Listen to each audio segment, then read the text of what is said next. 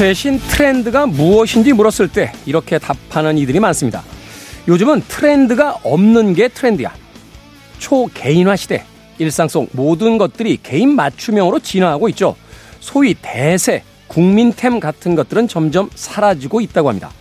개성을 중시하는 경향은 과거에도 물론 있었습니다만 다만 그때는 군중 속에서 돋보이는 나를 꿈꿨다면 지금은 타인의 존재 여부와 상관없이 무대 위에 서 있는 나에게 온전히 집중합니다. 남들처럼 남들만큼이 아니라 나처럼 나답게 여러분은 어떤 트렌드에 맞게 살고 계십니까? 김태훈의 시대음감 시작합니다.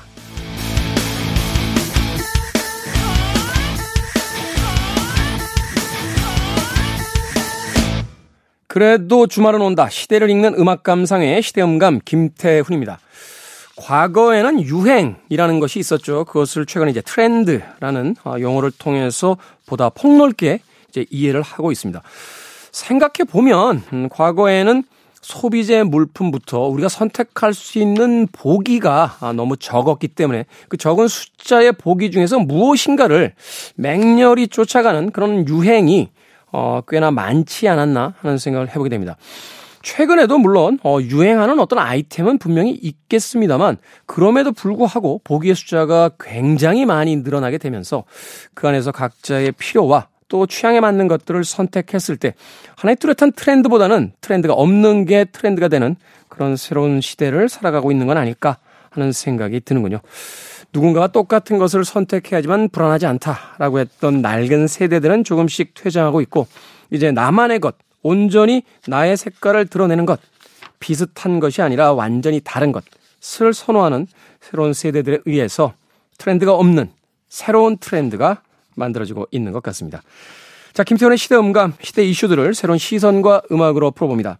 토요일과 일요일, 일라드에서는 낮 2시 5분, 밤 10시 5분 하루에 두 번 방송이 되고요. 한민족 방송에서는 낮 1시 10분 방송이 됩니다. 팟캐스트로는 언제, 어디서든 함께 하실 수 있습니다. 데이비 보이의 음악 듣습니다. 패션.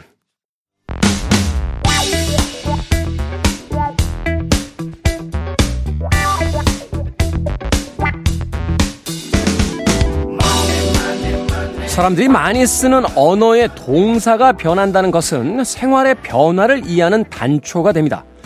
그 중에서도 돈과 관련된 동사의 변화 꽤나 흥미롭죠. 돈과 관련해서 급부상하고 있는 동사 바로 벌다인데요. 그 사용량이 최근 3년 사이 2배 이상 높아졌다고 합니다. 여러분은 돈 뒤에 어떤 동사를 많이 쓰고 계십니까? 우리 시대의 경제 이야기, 돈의 감각, 더 퍼블릭 자산 운용의 김현준 대표님 나오셨습니다. 안녕하세요. 네, 안녕하세요. 김현준입니다. 이 검색창에 검색된 단어와 그 횟수를 어, 알아보면 소위 이제 빅데이터라고 하죠. 어, 그 시대를 가장 빨리 읽어낼 수 있다라는 이야기를 하시더라고요. 쉽게 얘기해서 이 SNS는 쇼윈도고, 어, 검색 엔진은 고해성사다. 뭐 이런, 오. 이런 이야기를 하시는 분들이 계신데, 최근에 이 벌다라는 동사가 그렇게 많이 쓰이고 있다고 합니다. 김현준 대표님은 돈과 관련해서 가장 많이 쓰는 동사가 있다면 어떤 겁니까? 근데 저는 돈에다가 벌다 말고 뭘 붙여야 될까를 지금 디제이님께서 오프닝 하실 때 생각을 해봤는데 저는 바로 떠오르죠. 벌다 말고 있어요? 펑펑 쓰다. 아, 쓰다, 쓰다. 아, 쓰다 있죠, 쓰다. 저는. 빌리다. 아, 빌리다. 전 돈 빌리는 걸 일단 안 좋아하고요. 없다. 쓰는 것도, 쓰는 것도 안 좋아하고, 없지도 않기 때문에, 네. 저는 벌다만 하긴 하는데, 음. 어, 지금 작가님께서 모으다 있다고. 모으다. 돈 모으는 것도 안 좋아합니다. 야, 모은다는 거는 그냥 벌다보다 상위 개념이거든요. 아, 벌었는데 남았다는 거잖아요. 네, 저는 일단 쓰는 걸 더 좋아하고요. 네. 모아서는 부자가 못 됩니다, 여러분. 굴려야 음, 되고요. 굴려야 된다. 근데 저는 그걸 많이 써요. 벌다 말고 벌다의 동사에서 어미를 좀 바꿔가지고 음. 저는 많이 쓰는 말은 벌어와. 벌어와. 네. 직원들한테 야 좀 돈좀 벌어와라. 벌어와. 나좀 나 좀 부자 되게 돈 좀 벌어다 주라. 이렇게 표현을 많이 하는 것 같아요. 제가 김현준 대표님 만난 뒤에 본 그 미드가 하나 있어요. 음. 어, Billionaire라고. 오. 예, 거기 이제 투자 펀드 회사의 예, 그 대표가 주인공이에요. 음. 어, 근데 맨날 직원들 면담하고 야, 너 나가. 스윙, 스윙률. 맞아요, 맞아요. 또 나가. 주로 하는 게. 숫자로 딱 보고. 어, 오, 진급. 그거 아주 아주 명료하게 숫자를 가지고 하는데 아 문득 김현준 대표님과 이렇게 물론 이제 그렇게 안 하십니다만. 음, 아저 나가 안 합니다. 지금 연결이 이상하게 됐어요. 네 어찌 됐건 네. 예전에 그런 이야기가 있죠. 큰 부자는 하늘이 내리지만 작은 부자는 절약으로 어, 될수 있다. 뭐 이런 이야기가 있는데 어찌 됐건 절약을 하기 위해서라도 돈을 일단 벌어야 됩니다. 그래서 오늘 다시 경제 이야기로 어, 넘어가서 첫 번째 경제 이슈부터 만나봅니다. 어디다가 과연 돈을 굴려야 할지. 아, 그러네요. 돈에 대한 동사 중에서 우리가 잊어버리고 있었던 동사가 있었네요. 굴리다. 돈을 굴리다. 투, 투자 책 채널 이제 하고 있는데 음. 다들 모으다, 쓰다, 쓰다, 뭐 벌다, 없다, 막 이런, 이런 단어들. 자, 첫 번째 경제 이슈 어떤 이슈입니까? 어, 이 여러분들 아무 아마도 이 대부분 쓰고 계실 음. 그런 서비스에 대한 얘기를 해보려고 합니다. 우리나라 아마 절반 이상이 쓰고 계실 삼성 핸드폰. 삼성 핸드폰. 그리고 우리나라 한 80% 이상은 쓰고 계실 네이버라는 포털. 그렇죠. 그 인터넷망이 있는 곳에서는 다 쓰지 않겠어요? 어쨌든. 거의 다 쓰죠. 제가 80%라고 한 건 좀 이제 낮춰서 어. 얘기를 한 거고. 그렇죠. 뭐 휴면 계정일지언정 계정 하나씩은 다 가지고 계실걸요? 그렇죠. 어. 근데 이들 둘이서 어 지금 상당히 밀어붙이는 이 신성장 동력이 둘 다 간편 결제이고요. 네. 브랜드로는 다 아시겠지만 삼성은 삼성페이. 음. 이 오프라인에서 휴대폰을 가지고 이 카드 단말기에 대서 쓰시는 그런 서비스가 있고요. 그다음에 네이버는 또 네이버페이 라고 해서 이것은 온라인에서 뭔가 쇼핑, 구매하실 때 쇼핑하고 이렇게 저 구매 버튼 누르면은 네이버 그렇죠. 페이로 딱 넘어가잖아요. 비밀번호 어, 몇번 어. 눌러서 이제 네. 결제하는 네. 것을 이제 네이버 페이라고 하는데 이 삼성 페이하고 네이버 페이가 이 간편 결제 서비스에 동맹을 맺는다는 기사입니다. 음. 이 삼성 갤럭시 폰 이용자들이 앞으로는 현재 삼성페이를 쓰는 것처럼 핸드폰에서 바로 네이버페이를 열어가지고 결제할 수 있는 길이 열릴 전망인데요. 네. 이게 어, 왜 이렇게 둘이서 경쟁자라고도 할 수 있는데 손을 잡았느냐라고 하면 네이버페이 같은 경우는 온라인에서 간편 결제 1위입니다. 그런데 온라인 네이버, 네이버 쇼핑 자체가 워낙 크니까요. 그렇죠. 어. 네이버 쇼핑도 거의 commerce 중에 1등에 가깝고요. 그렇죠. 그러면 이들이 어 고민하고 있는 건 뭐냐? 어쨌든 온라인 구매액이 커지고 있는 건 사실이지만 아직까지 우리나라 국민들이 쓰는 돈의 총량 중에서 오프라인이 더 크단 말이에요. 음. 그러면 이들은 이 네이버 페이를 오프라인에서 어떻게 하면 쓰게 할 수 있을까를 이제 고민하고 있을 거고요. 아, 오프라인으로 이제 확장하는 그렇죠. 음. 음. 근데 이제 삼성페이 같은 경우는 더 큰 걱정이 있어요. 지금 발등에 불이 떨어진 것이 외국에서는 많이 사용하는데 우리나라에서는 사용하지 않던 애플페이. 애플페이. 그렇죠. 아이폰을 쓰시는 분들의 불만이 이거였어요. 나는 애플 서비스 다 좋은데 왜 이거 외국 사람들은 외국에서 다 쓰던데 우리는 삼성페이만 되고 애플페이는 우리나라에서 안 되냐라고 이제 했었는데 이거 뭐 서버가 외국에 있으면 안 된다 뭐 이래 가지고 안 된 거잖아요. 그런데 어. 이제 이것이 곧 되는 것으로 아. 알려지고 있거든요. 그러니까 삼성페이 입장에서는 이들은 오프라인 1등이란 말이에요. 네. 그런데 애플 사용자분들이 이걸 많이 쓰게 되고 또 일부 핸드폰을 고르시는 분들 중에 아, 나는 애플을 쓰고 싶은데 이 삼성페이 때문에 어쩔 수 없이 갤럭시를 쓴다라고 하시는 분들도 있을 거란 말이죠. 사실 제가 느끼기에는 애플과 삼성 이렇게 선택하실 때 애플페이를 쓰고 싶지만 삼성으로 가시는 분들이 두 개가 있어요. 그게 이제 통화 녹음하고 음. 페이. 맞아요, 맞아요. 근데 요 두 개가 가장 커요. 맞아요. 어. 그 두 가지가 큰데 그 중에 하나가 지금 해소가 된다 그러면 네. 삼성 입장에서는 이 삼성페이에 대한 경쟁도 생기지만 음. 이 삼성전자의 가장 큰 캐시카우 중에 하나인 핸드폰 판매 사업 이런 것들도 어떻게 보면 점유율을 빼앗길 수 있겠다고 생각을 한 것 같아요. 그래서 네. 둘이서 이제 손을 잡은 거고요. 아까 이제 잠시 말씀드렸지만은 애플은 현대카드랑 손을 잡고 다음 달 초중순쯤에 애플페이 서비스를 시작하려고 하고 있고요.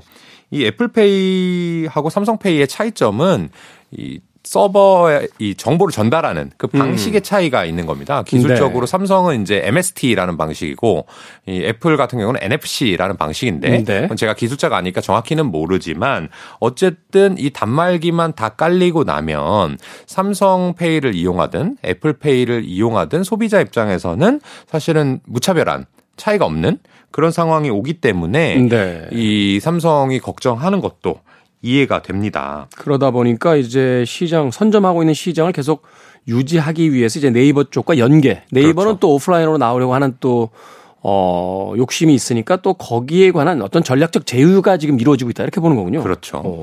근데 이런 기사를 보고요. 여러분들께서 아, 내가 투자 초보냐, 고수냐, 중수냐를 한번 어, 직접 진단할 수 있는 시간을 가져보려고 하는데요. 네. 만약에 이 기사를 보고 와, 나 애플 이제 아이폰 사야지? 라고 하시는 분들은 음. 그냥 소비자입니다. 소비자죠. 네. 투자 초보가 아니고요. 그냥 네. 소비자. 네. 돈을 자꾸 쓰시는 네. 분이고요. 그러면 이런 분은 초보라고 보시면 돼요. 어, 애플페이가 되면 누가 돈을 벌까? 하면 어 현대카드랑 같이 한대. 그럼 현대카드 발급자가 늘고 결제액이 늘지 않을까? 또는 이 애플페이가 NFC라고 하는 새로운 기술을 써야 되니까 이 단말기가 각각 가게에 깔려야 되니까 네. 어, 이 단말기를 보급하는 회사가 돈을 벌지 않을까? 음. 라고 생각하시는 분들은 이 투자자로서 한 걸음 내리든 하지만 여기까지도 초보예요. 단말기까지 생각했는데. 네. 단말기 회사까지 단말기 회사를 좀 검색해 볼까? 이런 이게 머릿 속에는 음. 여기까지 생각이 들 거고 그럼 네. 말씀하신 대로 이제 검색해 보면 어떠어떠한 회사가 이거를 실제로 공급하느냐. 그럼 음. 매출액이 늘어나겠죠. 단말기를 그렇죠. 풀면. 네. 그런 것들까지 찾아보는 것은 투자자기 하지만 초보입니다. 왜냐하면 왜 초보냐? 누구나 할 수 있는 생각이거든요. 저만 하는 줄 알았어요. 누구나 하는 거군요. 그러면 네. 어 김현주는 어떻게 생각해 봤을까? 음. 어, 요거를 한번 말씀을 드려보고, 아, 요 정도 생각하면은 이제 그래도 투자자구나라고 네. 할수 있을 것 같습니다. 저는 이 네이버에 한번 주목을 해보고 싶어요. 네이버. 네. 이 네이버를 왜 주목하냐. 삼성 같은 경우는 삼성페이로 돈을 벌 수도 있지만, 네. 실제로는 삼성페이는 수수료를 안 받거든요. 그렇죠. 네, 원래는 어떤 페이사들이 간편 결제를 만들면 그 결제액의 일부를 가져갑니다. 돈 벌려고 하는 거니까. 그 이제 그 수익을 얻게 되는 쪽에서 퍼센테이지를 떼어가잖아요. 맞아요. 네. 맞아요. 근데 삼성 같은 경우는 그게 중요한 게 아니고 일단 삼성 핸드폰을 많이 파는 게 훨씬 더 큰 일이기 때문에 휴대폰 비용에 다 들어있다 이런 거죠. 그렇죠. 근데 이제 애플페이가 들어오면 또 어떻게 보면 말하자면 삼성페이, 삼성폰의 가격이 떨어질 수도 있고 음. 그러니까 그들은 일단 수수료를 안 받고 있는데 네이버 쪽 그럼 네이버는 어떨까 생각을 해보는 거예요. 네. 제가 좀 조사를 해보니까 네이버는 전반적으로 이런 동맹 전략을 최근에 많이 구사를 하고 있는데 네이버 통장이라고 있습니다. 네이버 통장 있죠. 네이버는 금산 분리 때문에 은행을 직접 할 수는 없는데 네. 이 미래에셋증권 그리고 하나은행하고 통장을 만들어서 네이버 통장이라는 걸 운영하고 있고요. 음. 그다음에 최근에 이제 네이버 쇼핑이라고 하는 이 commerce 플랫폼에서는 이 도착 보장 서비스라고 해가지고 네. 오늘 구매하면 바로 내일까지 오는 음. 그런 것들을 보장해주고 있는데 요거는 택배 1등인 CJ 대한통운이랑 또 동맹을 맺어가지고 네. 우리 네이버 쇼핑에서 구매하신 분들 좀 편의를 도와줘라고 해서 이제 동맹하고 있고요. 이런 식으로 또는 이 네이버 페이는 방금 말씀드린 말씀드린 대로 삼성전자와 이제 같이 전선을 구축하고 음. 있잖아요. 이걸 보면 네이버의 전략이 좀 보여요. 네이버의 전략은 여기서 돈을 벌려는 게 아니에요. 네. 네이버 통장, 네이버 페이, 도착 보장 서비스로 돈을 벌려고 하는 게 아니고 파트너로 하여금 돈을 벌게 해주는 겁니다. 음. 네이버 통장을 해줄 테니까 어, 너네 여기서 뭐 이자 수익 가져가. 또는 어, 우리가 도착 보장 서비스 해줄 테니까 너네 여기서 택배비 받아가.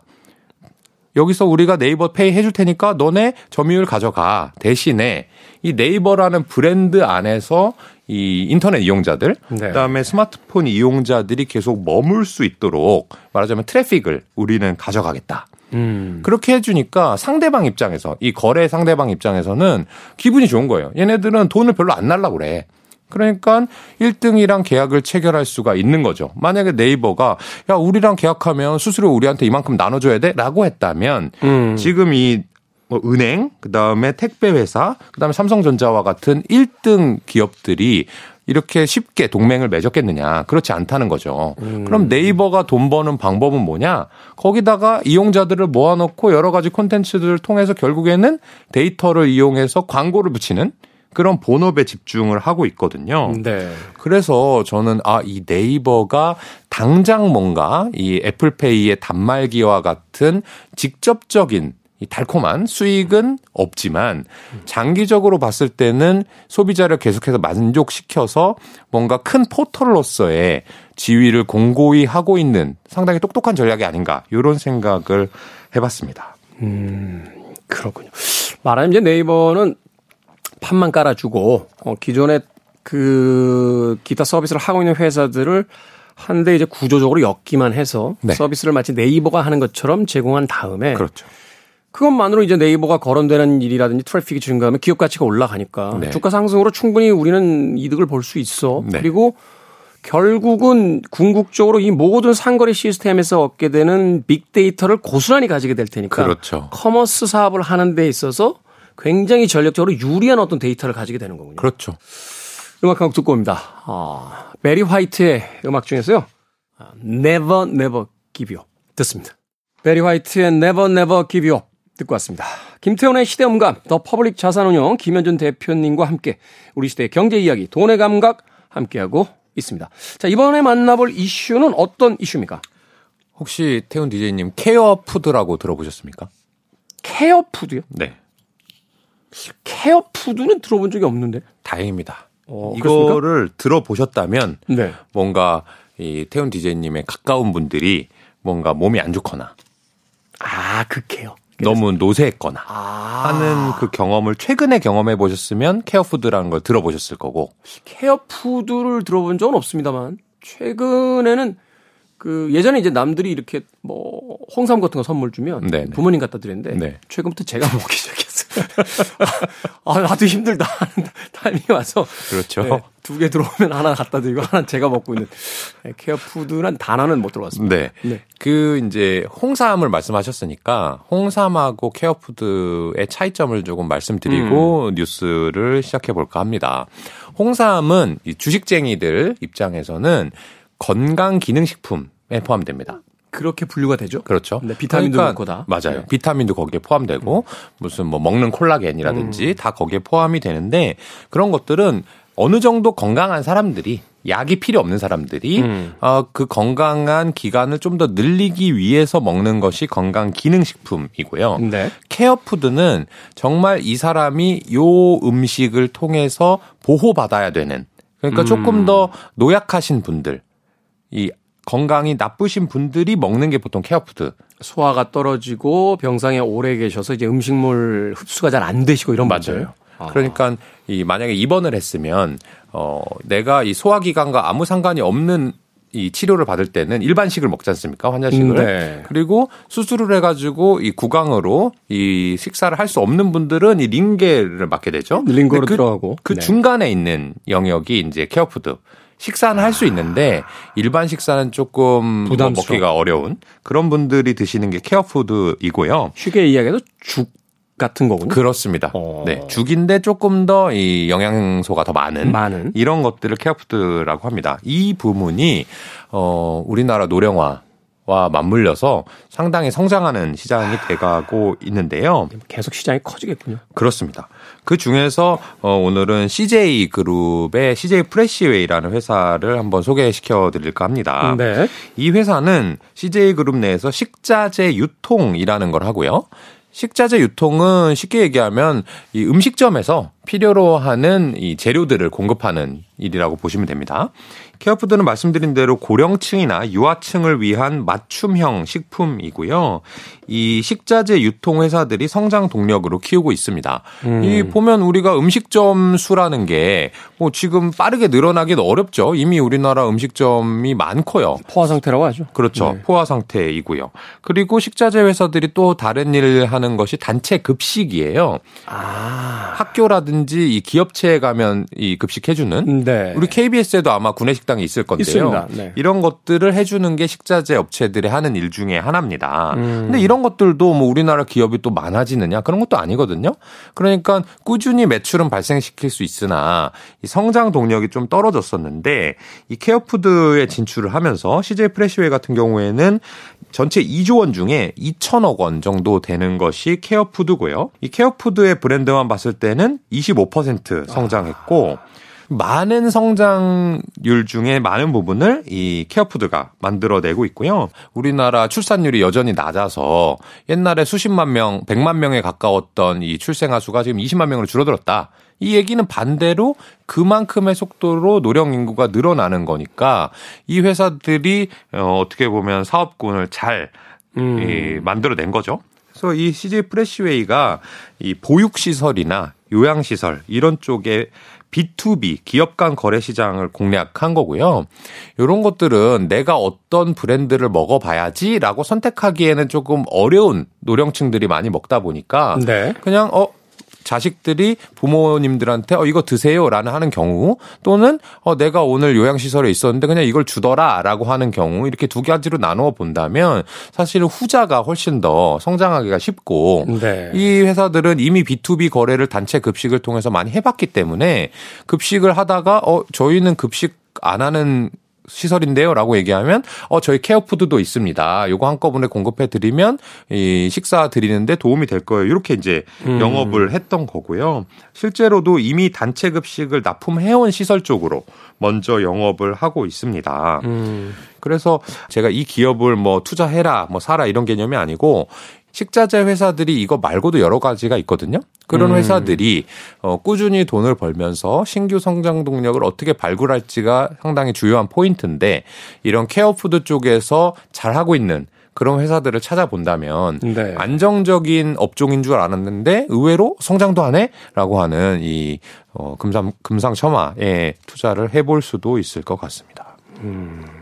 쉽게 해서 이제 실버 산업 쪽에서 이제 어떤 종목 인가를 네. 이제 이야기해 주셨는데 뭐 인구라는 게 하루아침에 이렇게 역전되고 이렇게 급격한 변화가 생기는 건 아니잖아요. 네. 우리가 뭐 전쟁이라든지 뭐 어떤 재난 상황이 아닌 이상은 그렇게 본다라면 향후 5년 10년을 예상했을 때 우리가 가장 근사치로 맞출 수 있는 게 바로 이 연령대 혹은 쉽죠. 출생률에 입각한 어떤 산업의 그 변화 맞습니다. 이런 것들인 것을 생각해 본다라면 실버 산업 쪽 그 중에서 기존의 시장이 그렇게 크게 확장되지 않았던 것들 네. 이런 것들이 앞으로 한 5년 10년 사이에 굉장히 커질 수 있는 시장이다. 맞습니다. 아 뭔가 이제 자꾸 눈을 떠갑니다.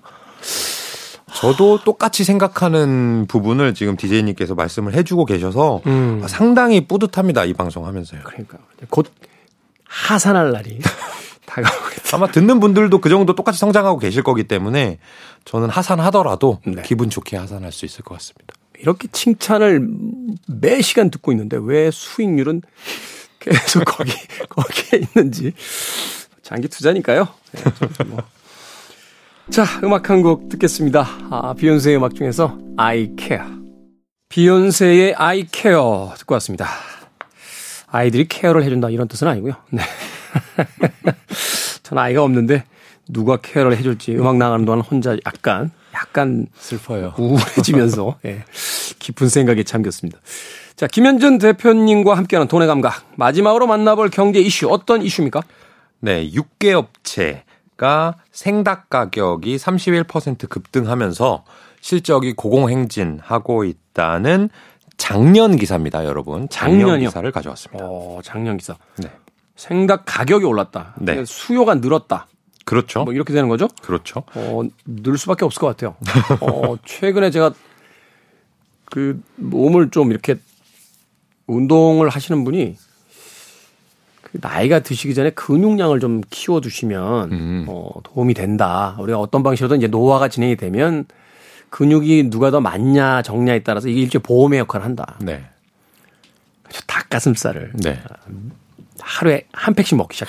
그리고 나서 제가 그래야 보여요. 편의점에 가서. 어, 맞아요, 맞아요. 닭가슴살을 사러 가는데, 아니, 닭가슴살 브랜드가 이렇게 많았단 말이야? 뭐, pepper 맛도 있고, 뭐, garlic 맛도 있고, 막 이런 걸 보면서, 아, 예.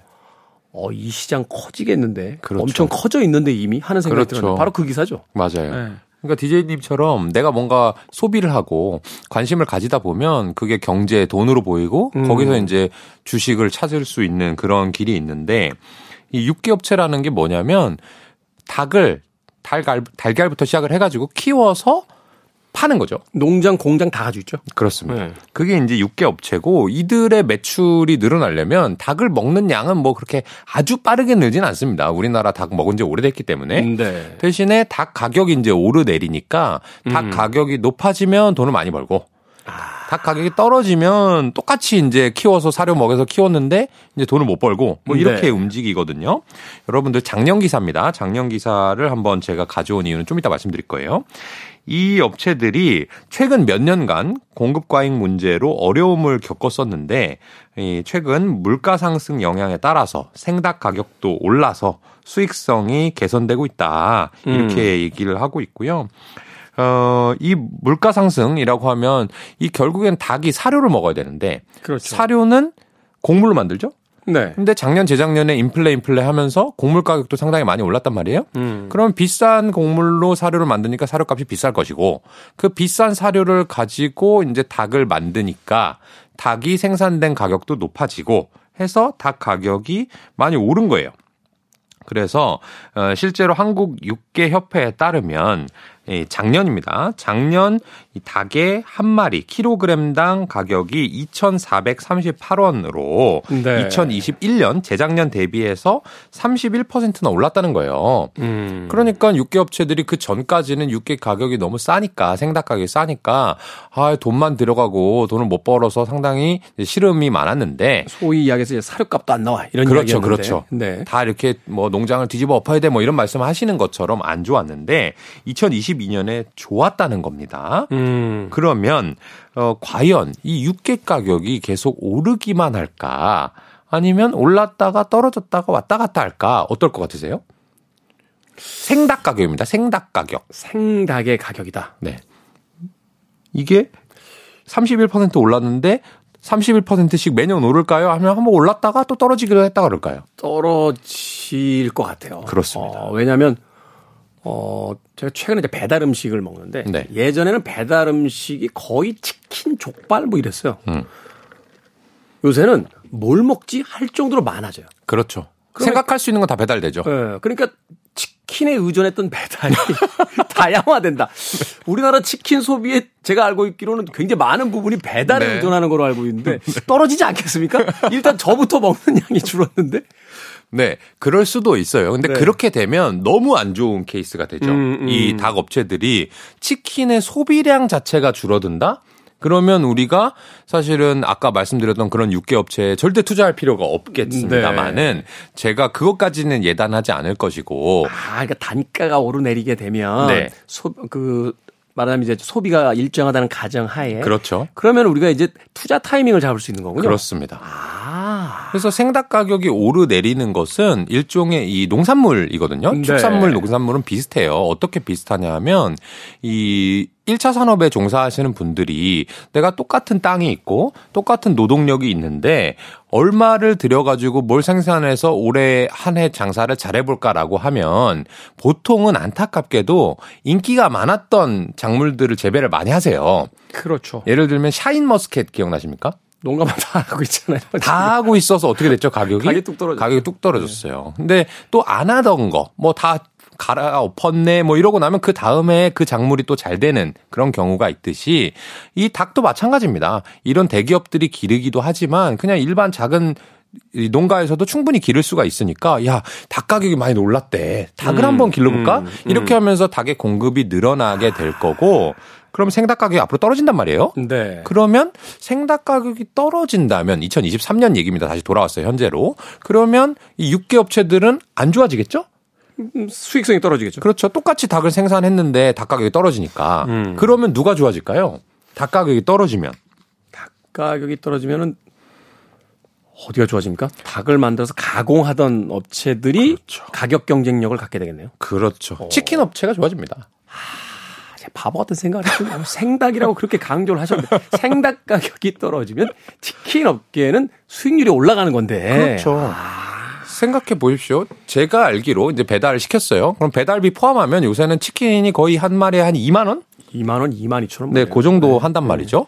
그러면 이 치킨 가격이 여러분들 한 3년에서 5년 단위로 생각해 보세요. 제가 마흔이니까 35살 때, 30살 때, 25살 때 치킨 가격이 혹시 떨어진 적이 있나요? 3년에서 5년 사이클로? 절대 없죠. 절대 없어요. 절대 없어요. 그러니까 오를 때는 아 생닭 가격이 올라서요 싹 올리는데 생닭 가격이 떨어진다고 해서 떨어졌으니까 내려드리 이건 없거든요. 그런 건 없어요. 그런 건 없습니다.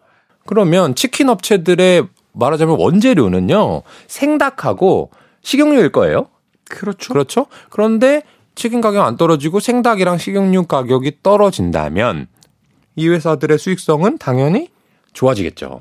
엄청 좋아지겠죠. 그러니까 제가 2022년부터 말씀드린 이유가 여기에 있어요. 2022년에 생닭 가격이 막 올라서 이 육계 업체들이 좋다라고 할 때는 이 닭업체를 사는 게 아니라 음. 아 그때 상당히 힘들었을 치킨 업체를 사는 거고요. 그러네요. 그렇죠?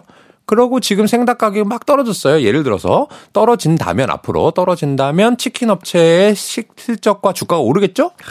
그때 되면 다시 6개 업체들이 힘들 거니까 6개 업체들로 갈아타는 거죠? 요게 한 1, 2년 사이클로 이 닭에 대해서만 잘 공부해 놔도 닭 샀다가 치킨 샀다가 닭 샀다가 치킨 샀다 이렇게 기가, 하면 기가 막혀요.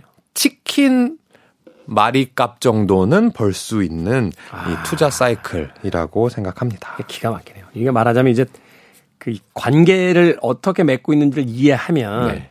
어? 생닭 가격이 올라? 그러면 떨어지는 쪽은 어디야? 시설 그렇죠. 타는 거군요. 어, 그렇죠. 여기지. 근데 이 오른 가격이 계속 오를까? 아니지. 올랐으니까 또 뭔가 그쪽에서는 어, 올랐어? 뭐 어쩌고 또 공급 늘리고 이러면 떨어지겠지? 그러면 그때 이게 올라가는 거지? 그렇죠. 시소 관계를 가지고 있는 두세 개의 이제 종목들을 그렇죠. 선정을 하게 되면 투자에서 중요한 게 종목도 종목이지만 타이밍이잖아요. 그렇죠. 계속 수익을 낼 수 있는 그런 tool이 되는 거죠.